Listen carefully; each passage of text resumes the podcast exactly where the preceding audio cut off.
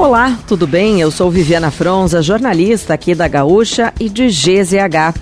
Não conseguiu acompanhar as principais notícias de hoje, quarta, 5 de outubro? ou então das últimas horas, eu vou trazer aqui para ti, antes que o dia acabe, o nosso resumo diário de notícias do fim da tarde. Oferecimento MrJack.bet, palpite certeiro, saque instantâneo. Acesse mrjack.bet e desafie-se. E resfriar climatizadores. Geladeira portátil resfriar, sua companheira em qualquer lugar.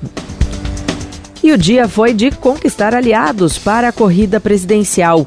Lula recebeu o apoio da senadora Simone Tebet, do MDB, terceira colocada na disputa, e do ex-presidente Fernando Henrique Cardoso, do PSDB.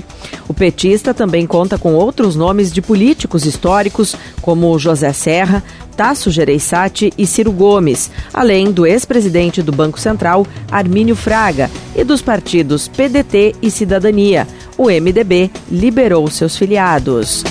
Jair Bolsonaro recebeu o reforço dos governadores reeleitos Ibanês Rocha, do Distrito Federal, e Ratinho Júnior, do Paraná.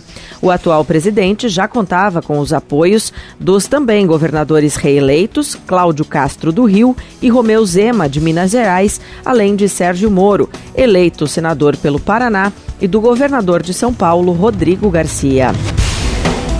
No Rio Grande do Sul, Onix Lorenzoni e Eduardo Leite também recebem reforços de quem não se classificou para o segundo turno.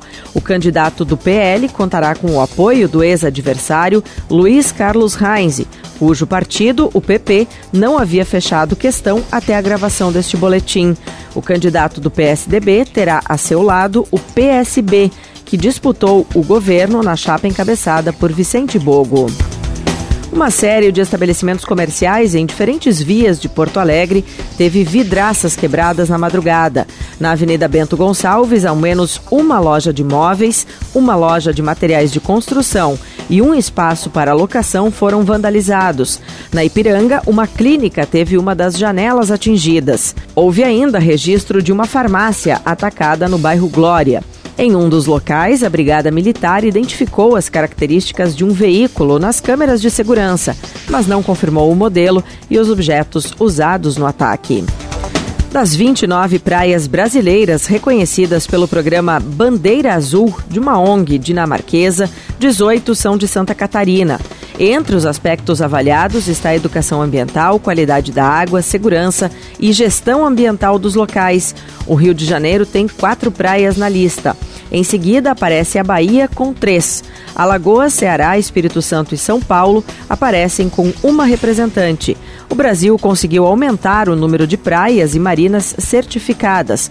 Foram 12 locais a mais do que 2021. E para fechar o nosso resumo de notícias, antes que o dia acabe, tem a previsão do tempo para amanhã. O dia será marcado por chuva forte em todo o Rio Grande do Sul. As precipitações serão acompanhadas de descargas elétricas, rajadas de vento que podem alcançar os 100 km por hora e eventual queda de granizo. A mínima do dia, de 9 graus, está prevista para Pedras Altas. Já a máxima é esperada em Novo Tiradentes, 28 graus. Em Porto Alegre, a temperatura fica entre 17 e 22 graus. Se quiser saber mais sobre algum desses assuntos e muitos outros, além dos nossos colunistas, áudios, vídeos, é só acessar gzh.com.br ou o aplicativo de GZH. Amanhã a gente volta aqui antes que o dia acabe.